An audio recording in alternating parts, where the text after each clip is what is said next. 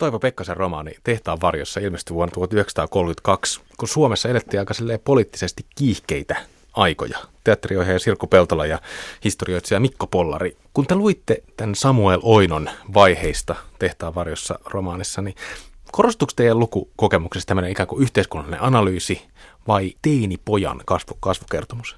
Sekä että. Si- siinähän on hyvinkin tämmöistä kaikki tietävän katsojan yhteiskunta-analyysiä ja sitten yllättävänkin tarkkanäköistä psykologista silmää mm. kasvulle ja rakkaudelle ja sille tuskalle. Mitäs Mikko sulla? No Tota, joo, mulla, mulla oli kyllä silleen, niin selkeästi tämmöinen, tämmöinen just tämä kasvukertomus nousi silleen pinnalle, että musta tuntuu jotenkin siltä, että se yhteiskunnallinen elementti oli vaan semmoinen tausta, että, että se olisi periaatteessa voinut tapahtua minä aikana tahansa jotenkin sitä luki silleen omaa kasvamistaan vasten, että omaa nuoruuttaan. Tähän sijoittuu 20-luvulle suomalaiseen satamakaupunkiin, ehkä Kotkaan, josta, josta Toivo Pekkanen oli itse kotosin. Mä ainakin luin tämän hyvin vahvasti kotkalaiseen ympäristöön, mitä en itse sen kummemmin tunne kyllä. Se alkaa tosi liikuttavalla kuvalla siitä, kun nuori poika ja, tai hänen, tämän pojan isä palaa vankileiriltä sisällissodan jälkeen kotiin ja, tulee kotiinsa kuolemaan. Minkälainen startti tämä isän kuolema Samuel Oinolle on omassa niin kuin kasvussaan. Aika vähän sitä sitten, kun sellaisia vähän tutkimuksiakin tämän teoksen pohjalta tehtyjä, niin, niin siihen itse asiassa viitataan. Ja mä koin sen kyllä ihan keskeisenä. Mm. Keskeisenä sille sen arvottomuuden ja päämäärättömyyden tunnulle, mikä sen Samuel Oinon elämää värittää koko koko ajan, että mä pidän sitä ihan keskeisenä sitä, että kun Samuelissa äh, on koko ajan sisällä valtava intohimojen määrä ja samalla ihan valtava saamattomuuden mm. määrä, niin kuin se semmoinen suuri ristiriita, niin, niin jotenkin semmoista peila, peilautuu siihen, että isä on kuitenkin siis ollut niinkin intohimoinen, että on ase kädessä lähtenyt puolustamaan oikeuksiaan, että on tapahtunut jotain niin mullistavaa ja merkittävää, se on tietysti historian virran myötä, mutta mm mutta, tota, mutta joka tapauksessa, että on, on jotenkin niin kuin ollut aktiivinen muuttamaan maailmaa ja tekemään jotain. Ja sitten se, se hävitään mm. ja, ja se jotenkin vaietaan ja hävetään pois, niin kuin tapahtui silloin 20-luvulla. Ja, ja, ja, ja se kaikki kiusaaminen, mikä kohdistuu Samueliin, niin kyllä sekin on mun mielestä jälkiaaltoa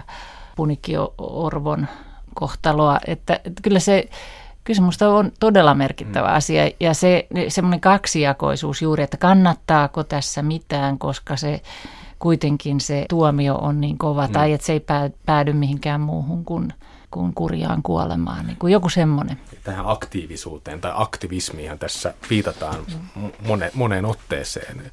Samuel Oino saa kavereiltaan ja, ja muilta poliittisesti aktiivisemmilta tyypeiltä vähän kritiikkiä siitä, että hän ei ole aktivistisempi. Kyllä. Tämä oli tosi mielenkiintoinen tämä Sirku huomio tästä tota isäasiasta, koska mä en, mä en ajatellut sitä niin. Mä jotenkin ajattelin, että siis sen niitä alun isän kuoleman jälkeen mä jotenkin silleen sivuutin sitä isäasian jo. Sitten sit mä sit rupesin vaan seuraamaan sitä, sitä pojan kasvamista. Että mä enemmänkin jotenkin ajattelin, että se on vaan tälleen niin kuin se lähtökohta, että päähenkilöille pitää tehdä kurjat lähtökohdat, että se onnistuu tälleen niin kuin isän kuoleman kautta. Romaanihan myös loppuu itse asiassa Joo. lauseeseen siitä, Joo, joka viittaa totta. tähän Joo. isään. Joo, nyt Kyllä mä, ja sitten siellä, sit siellä on musta ihan tärkeä paikka, jossa hän niin yhtäkkiä havahtuu huomaa, onko se silloin se sairastumisen aikana, kirjoituspöydän, joka oli isän tekemä vai, vai tuoma taloon, mutta jotenkin viittaan siihen myös kirjailijakasvuun, mikä, mikä jos ajatellaan tätä niin kuin jollakin tavalla vähän Pekkasen oma elämän kerrallisena, niin sekin menee niin kuin isän kautta. Mm johonkin tehtävään, mihin isä on ikään kuin rakentanut sen pöydän, minkä päällä pitää kirjoittaa. Että kyllä mä sen koin siellä tosi Joo. vahvasti. Ja sitten se kuva, ehkä se johtuu ihan omistakin lapsuuden kokemuksista, että mun isäni oli syntynyt 19, mutta hän kertoi, hän oli siis todella harvasanainen hämäläinen kirvesmies, joka oli ollut sodassa siis sieltä armeijasta 38 Lapin sotaan asti, hyvin vammautunut niin kuin sielullisesti sodan vammauttama hiljainen mies, mutta, mutta kertoi sitten juovuspäissään tämmöisen kansalaissota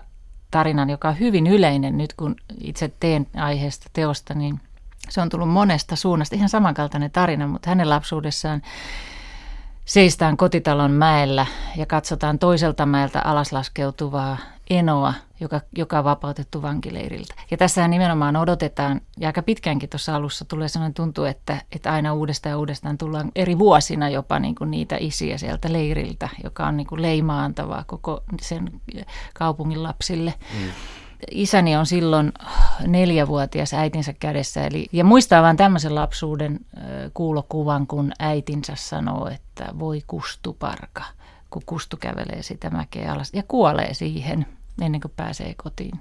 Voiko sitä ajatella, että tämä sisällissodan ikään kuin jonkinlainen jättämä ehkä trauma tai kipeä muisto määrittää ikään kuin koko sitä 20-30-luvun niin työväen liikettä tai työväen ö, luokkaa, josta tämä Toivo Pekkasen tehtaanvarjossa myös tämmöisenä työväen kirjallisuutena kertoo ja pyrkii sitä hahmottamaan. Tämän kirjan kohdalla mä ajattelin sitä jotenkin niin, että just tälle Samuelille jotenkin se sota on kuitenkin sitten sen edellisen sukupuolen juttuja, että hän voi niin kuin aloittaa ilman sitä. Mutta nyt kun nostettiin tähän isäasia pöydälle, niin mä en ole enää ihan varma tästä mun tulkinnasta. Musta se on hämmästyttävää aikaa meidän historiassa se 20-luku ja 30-luku, niin kun, että siitä sodasta on ylipäätään jotenkin rämmitty eloon ja lähdetty rakentamaan tätä maata. Mm se semmoinen mahdollisuus siihen sopuun senkin jälkeen, että se on, niin kuin, että on ollut niin paljon niitä, jotka hävisivät ja häpesivät ja, ja niin paljon vaiettuja asioita ja niin paljon niin kuin sitä pinnan alla olevaa väkivaltaa sitten sen jälkeen. Ja tietysti ne kaikki kostotoimenpiteet, niiden on täytynyt olla ihan järkyttävän traumaattisia ja silti on pystytty mm. hakemaan jotain, jotain, millä rakentaa uutta maailmaa. Ja, ja ne on mun mielestä sellaisia niin ihmeiden kausia Suomen historiassa, juuri se 20- ja 30-luku tässä mielessä. Tämä julkaisu hetki aina mielenkiintoinen vuosi mm. 32, se on niin kuin Lapua mm. liikkeen mm. ja kommunistilakien ja koko sen semmoisen poliittisen epävarmuuden mm. aikakautta, mitä, mitä Suomessa elettiin. Jäin miettimään sitä, että, että millaista työväen kirjallisuutta Toivo Pekkasen tehtaanvarjossa on, koska mun mielestä se, sen Samuel Oinon suhtautuminen ympäröivään maailmaan, just työmiehiin, kaltaisiin, se on hirveän ambivalentti. Se samalla niin kuin samastuu siihen, mutta samalla siinä on joku sellainen, semmoinen syvä epäusko tai joku semmoinen epäily mm. sitä ö, joukkoon kuulumista mm. kohtaan. Musta hän on täysin vieraantunut nihilisti. Okei. niin kuin hetkittäin hyvin... Tai niinku- vieraantunut, niin hyvä sana. Palataan niin, siihen koteen. Niin, niin he, hetkittäin kokee, kokee kuuluvansa johonkin todella vaivalloisesti. Mm. Ja, Hän haluaisi kyllä kuulua. Haluaisi, mutta ei kuulu. On mm. vaan niistä syvä vieraantuneisuuden tunne, että se on niin kuin, se on musta se koko dilemma tässä henkilössä. Joo. Että sittenhän se on, sehän tulee siellä sitten niin kuin van, vanhenemisen myötä, että että mitä siitä elämästä sitten, että nyt on jo jonkinmoinen rauha, kun on se ammattiyhdistyksen jäsenkortti ja veropaperit ja pyhäpuku. Ja, ja työmiehen rooli on välinearvo. Ihailee kyllä, kyllä hienoa kivi, onko se nyt kivipatsas, työmiehen kasvokuva. Valokuva. Siellä tota, niin Pekka Valveen seinällä. Joo näkee siinä sitä semmoista niin kuin työläismiehen idealismia, mutta, mutta tota, niin en, en usko, että näkee itseään siinä roolissa koskaan. Mm. Se oli tosiaan niin kuin ihan mahtava kohta tämä, itselläkin osui silmään tämä Valveen luona tämä työmiehen valokuva. Ja sitten se, että jotenkin silleen, sen puhuttiin siitä, että, että tätäkö se on, että niin kuin tämmöinen niin kuin teollisuuden ja tehtaan valtaan alistuminen silleen kuvataan jotenkin miehekkyytenä. Mm. Kukaan mm. ei tosiaankaan keksi mm. mitään parempaa. Kyllä. Tai eikö kukaan keksi. Niin. Siis loppu kohtaus niin. lähestulkoon, jossa Joo. Samuel Loino menee serkkunsa Pekka Valveen luo, joka on kuoleman sairas tekemässä just kuolemaa, ja Pekka Valve on tämmöinen vankilasta juuri päässyt kommunistiaktivisti, joutunut, joutunut vankilaan 20-luvulla tämmöisissä suurissa ö, kommunistioikeudenkäynneissä mm. oman, oman poliittisen aktiivisuutensa kanssa. Mutta joo, siinä on, siinä on hyvin, hyvin vahva sellainen epäilys. Mm. Sekin on hyvä kohta, kun se Valve kuvaa tätä Samuelia tämmöiseksi sopimattomaksi tiileksi. Se kertoo tosi paljon, tai on semmoinen osuva kuvaus kyllä tästä päähenkilöstä. Mutta, mutta hirveä halu hänellä olisi päästä mukaan siihen yhteiseen muuriin, mutta sitten mm. se ei vaan onnistu. Millaisia ne yhtey- yhteyden kokemukset on? Koska tehtävarjossa oikeastaan sarja erilaisia, melkein niin kuin sulautumisia muihin ihmisiin. Siinä on ekaksi tämä Emil, Samuelin naapuri, johon hän suorastaan rakastuu.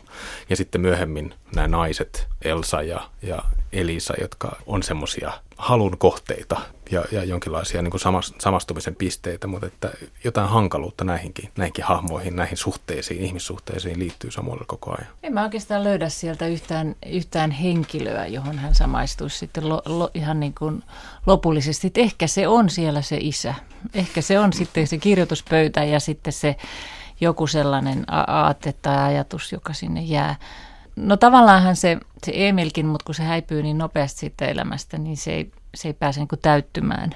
Ja, ja sittenhän se jo toteaa siellä, että, että on muuttunut täysin merkityksettömäksi. Mutta että se hetkellinen samaistuminen kyllä siihen, siihen Emiliin tai suorastaan tämmöinen homoeroottinen rakastuminen. Että mä, mä, mä oikein niin kuin, sillä niin kuin hätkähdin, miten niin kuin voimakkaasti sitä ihan niin kuin rakkautta kuvataan. Samoin rakkautta Elsaan kuvataan jotenkin siveellisemmin mun mielestä kuin kyllä, rakkauttaan kyllä, tähän Emiliin. Kyllä, kyllä. Ja sekin on niin kuin vain jonkinlainen niin kuin intohimon tyydyttämisen kohde, mutta, mutta jollakin lailla hyvin lai, lattea. Että se rakkaus ei ainakaan niin kuin siivitä mihinkään korkeuksiin. Samoin Oinalla tuntuu olla hirveän, hirveän vahva myös semmoinen individualismin kaipuu, yksilöllisyyden kaipuu. Musta tuntuu enemmänkin, että se on enemmän semmoinen pakko hänessä, että, että hän ei ennenkään kaipaa sitä, vaan hän kaipaa sitä yhteyttä, mutta sitten se individualismi on se, mikä jää. Mm. Ja just tässä tämä Elsa-suhde on siitä hyvin, hyvin kuvaava, koska siis ainakin mun mielestä se ei ole pelkästään intohimoa, vaan se on niin kuin halua sulautua siihen toiseen ihmiseen ja kokea semmoinen oikea yhteys, mutta sitten se ei onnistu, että se on mm. hirveä pettymys. Ja sitten tavallaan sitä täyttää sitten myös tämä, että sehän on ensin tämmöinen jonkunlainen yhteyden tuntu, henkinen yhteyden tuntu myös tähän Eliisaan. Mm. Että, että vaikka siinä nyt varmaan on niin kuin värittynyt monet asiat, mikä se on se viettitaso ja mikä, mikä sitä nyt vie hän, mutta että ne ainakin niin kuin kuvataan ihan kauniistikin, että kuinka niin kuin lähdetään nimenomaan keskustelusta ja ymmärryksestä. Ja varsinkin tuntuu, että se on sille Elisalle tärkeä, koska hänen oma miehensä ei, ei ole minkään laatuinen hmm. keskustelukumppani, ei ole minkäänlaista henkistä yhteyttä. Mutta Kyllä. Samuelin saa henkisen yhteyden, jota korostetaan kovasti. Elisa on siis naimisissa Samuelin niin. Työkaverin kanssa joka on tämmöinen hyvä työläinen. Niin, niin. Perustyöläinen, keskivertotyöläinen. Mutta se, se, se, se siellä on se koko ajan se kamppailu, niin kun, että voiko hän muuttaa oman kohtalonsa suuntaa vai määrätäänkö hänen kohtalonsa jo syntymässä. Mm. mm. Siinä ne kaksi niin kuin jatkuvaa ristiriitaa. Ja sitten jollakin lailla sillä Samuelilla on älyä ja paloa nähdä ihmiselämän tarkoitus suurempana. Mm. Mutta kun ei ole, niin kuin, ei ole sitä arvomaailmaa, ei ole uskontoa, joka sen niin kuin valjastaisi. Mm. Toivo Pekkasen romaani Tehtaan varjossaan vuodelta 1932 ja sitten 60-luvulla esimerkiksi Raul Palmgren, työväen kirjallisuuden historioitsija, mainitsi tämän saman asian Toivo Pekkasen kohdalla, mitä se Sirkku Peltola äsken sanoit, että, että on niin vieraantunut, vieraantunut kuvaus työväen luokasta ja, ja että 60-luvullakin vielä tulkinta traditio tästä Toivo Pekkasesta oli aika tulehtunut niin kuin työväen luokan piirissä tai työväen liikkeen piirissä. Mutta sitten tämä on myös luettu semmoisena ikään kuin sosiaali, suomalaisen sosiaalidemokratian kuvauksena, ikään kuin semmoisena, että, että Samuel Oino ylittää se semmoisen niin vahvan luokka-asetelman ja, ja, ja vastakkainasettelun, jonka sisällissota on synnyttänyt ja sitten tässä niin kuin ikään kuin eheytetään Suomen kansaa. Et Toivo Pekkanen on tämmöinen tässä mielessä just yksi näistä tämmöisistä kansalliskirjailijoista, jotka onnistuu vaikka nyt F.E. Sillanpään tai Juhani Ahon tai, tai monen muun Väinö Linnan rinnalla niin kuin ikään kuin jonkinlaiseen kansan eheyttämisprojektissaan. Miten te olette mieltä tämmöisestä? Mun mielestä on kyllä tosi kummallinen tulkinta. niin, niin munkin Sillä just sille, kun koko romaanissa just tämä individualismi on niin, niin pinnassa ja se kantava teema, niin en mä tiedä, miten tästä niin tämmöistä kansallista eheytymistä nyt sitten saisi. Mm. Tai, mutta niin, kukin tulkitsee, kuten tulkitsee. Joo, ehkä, ehkä se jostain sieltä haetaan toi, toi näkökulma, että hän ei ole valmis siihen niin Pekka Valveen radikalismiin, mm. mutta kuitenkin myös kokee olevansa siitä huolimatta niin kuin työläisen puolella. Ei, ei oikein niin kuin sitä, että ehkä se on juuri se iso aukko, joka sitten sosiaalidemokratia täyttää jossain vaiheessa. Mutta mun mielestä päähenkilö Samuel Oino ei ole kyllä joukon osa. Kyllä hän jää niin kuin siitä ulkopuolelle ihan loppuun asti. Ja sitten se, jos tämä on sitten niin kuin sosiaalidemokraattista filosofiaa tämä kirja, niin kyllä se hyvin niin kuin jotenkin matalaotsaiseksi jää, koska mun mielestä ne keskeiset, mä oon sen ihan kirjannut tähän ylös, että elämä ei ole runo, se on vain kokoelma velvollisuuksia. Ei, ei, kyllä siinä jossain määrin voi nähdä jonkun sosiaalidemokratian niin perusytimen, mutta, mutta tota... Lopusta mä haluaisin vähän jutella teidän kanssa, että kun mulle tuli se, se semmoinen olo, että se, se epilogi oli silleen vähän ehkä rumasti sanottuna väkisin väännetty, että piti saada tämmöinen, tai se loppulausekin tuli semmoinen olo, että nyt Samuel on saavuttanut rauhan. Ja silleen, kaikki sitä edeltävää niin kuin, ei viittaa siihen mitenkään. Joo. Että silleen, niin kuin, mistä se yhtäkkiä tulee se semmoinen olo, että no näinhän, näin on hyvä. Joo, ei musta se on, sen vois, se on jopa siis niin kuin, mä voisin lukea sen ihan niin kuin ironisena. Mutta sitten se loppukappale on kuitenkin se on Se semmoinen on, niin, kohottava, sitä- että on vaikea lukea sitä ironisestikaan. No tää joo, on siis se hyvä on, tää- tää on hän, hän viihtyy hyvin yksiksi, yksinkin, lukee ja mietiskelee paljon. Se huvittaa häntä myöskin. Hänen sielussaan asuu syvä ja suuri rauha.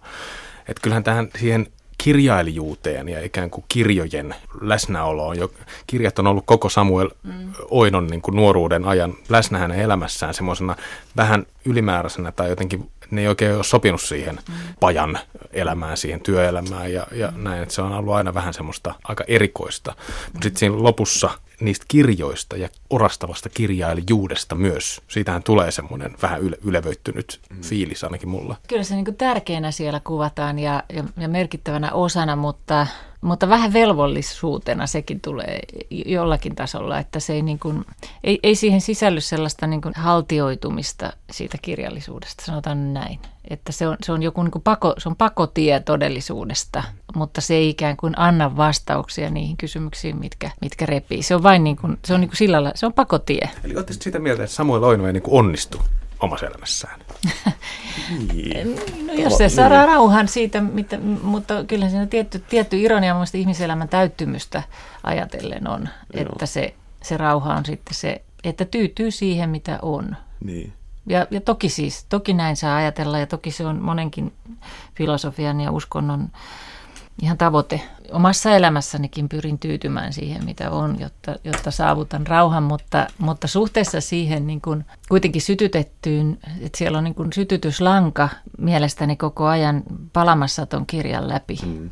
niin se mun mielestä vaan niin kuin sitten jalalla sammutetaan. Kyllä, joo. joo se tulee tosiaan semmoinen epäuskottava katkos. Niin noista kirjoista piti vielä, se on niinku tosiaan tosi semmoinen keskeinen osuus siinä tosiaan Samuelin elämässä, että, että sieltä hän etsii sitä semmoista myöskin sitä totuutta, että mikä sen elämän tarkoitus on ja mitä, mitä elämässä pitäisi tehdä. Mutta ei sitä sieltäkään löydy mm. sitten loppujen lopuksi. Mm. Mutta hurjan väkevä musta on sitten myös siis ihan vaan niin kirjailijan niin niitä onnistumisia nostaakseni esiin, niin, niin musta oli niin yllättävän väkevä esimerkiksi se, miten tarkkanäköisesti on kuvattu Elsan niin kuva siinä vaiheessa, kun hänet on hyljätty. Joo.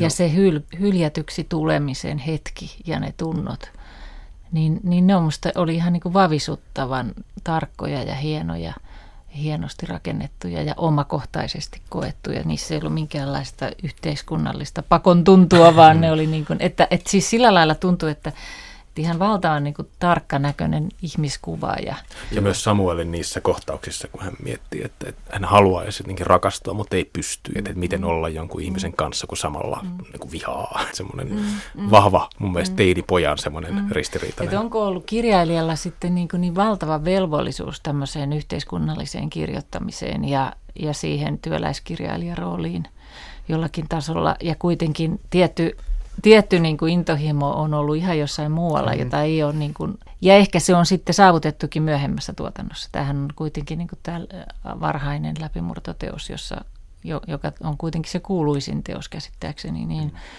mutta että sitä, sitä kohti ehkä on sitten niin kuin kasvettu myös, että uskaltaa puhua sillä äänellä, mikä on se omin. Ja, ja semmoisen ristiriidan mä koen niin kuin kirjailijan ristiriidan täällä. Siinä mielessä Toivo Pekkanen onnistuu tehtaan varjossa kirjassa. Niin. Niin, silloin kyllä. vuonna 1932. Kiitos keskustelusta Sirkku Peltola ja Mikko Pollari.